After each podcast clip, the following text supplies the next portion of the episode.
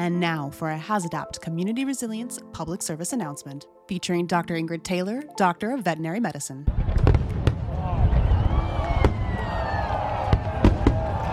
With the 4th of July, there's a good chance you'll be in an area where fireworks go off. The loud booms and explosions of fireworks can be terrifying. Many animals don't enjoy this celebration.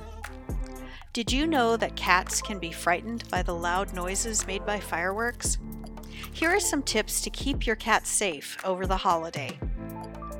Never leave your cat outside when fireworks are going off. They can become frightened and disoriented and may run away. Make sure microchips and ID tags are updated with current information.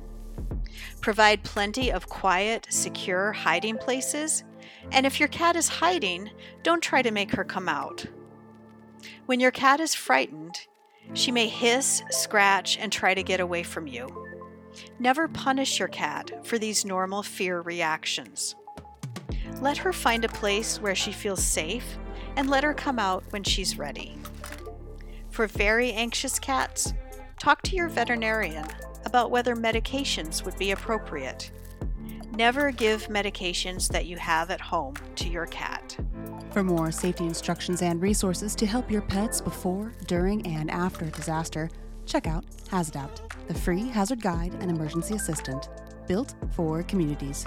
Available online and in the App Store. This public service announcement was brought to you by the emergency experts and your Southtown neighbors at HazAdapt. This is KORC, Community Radio.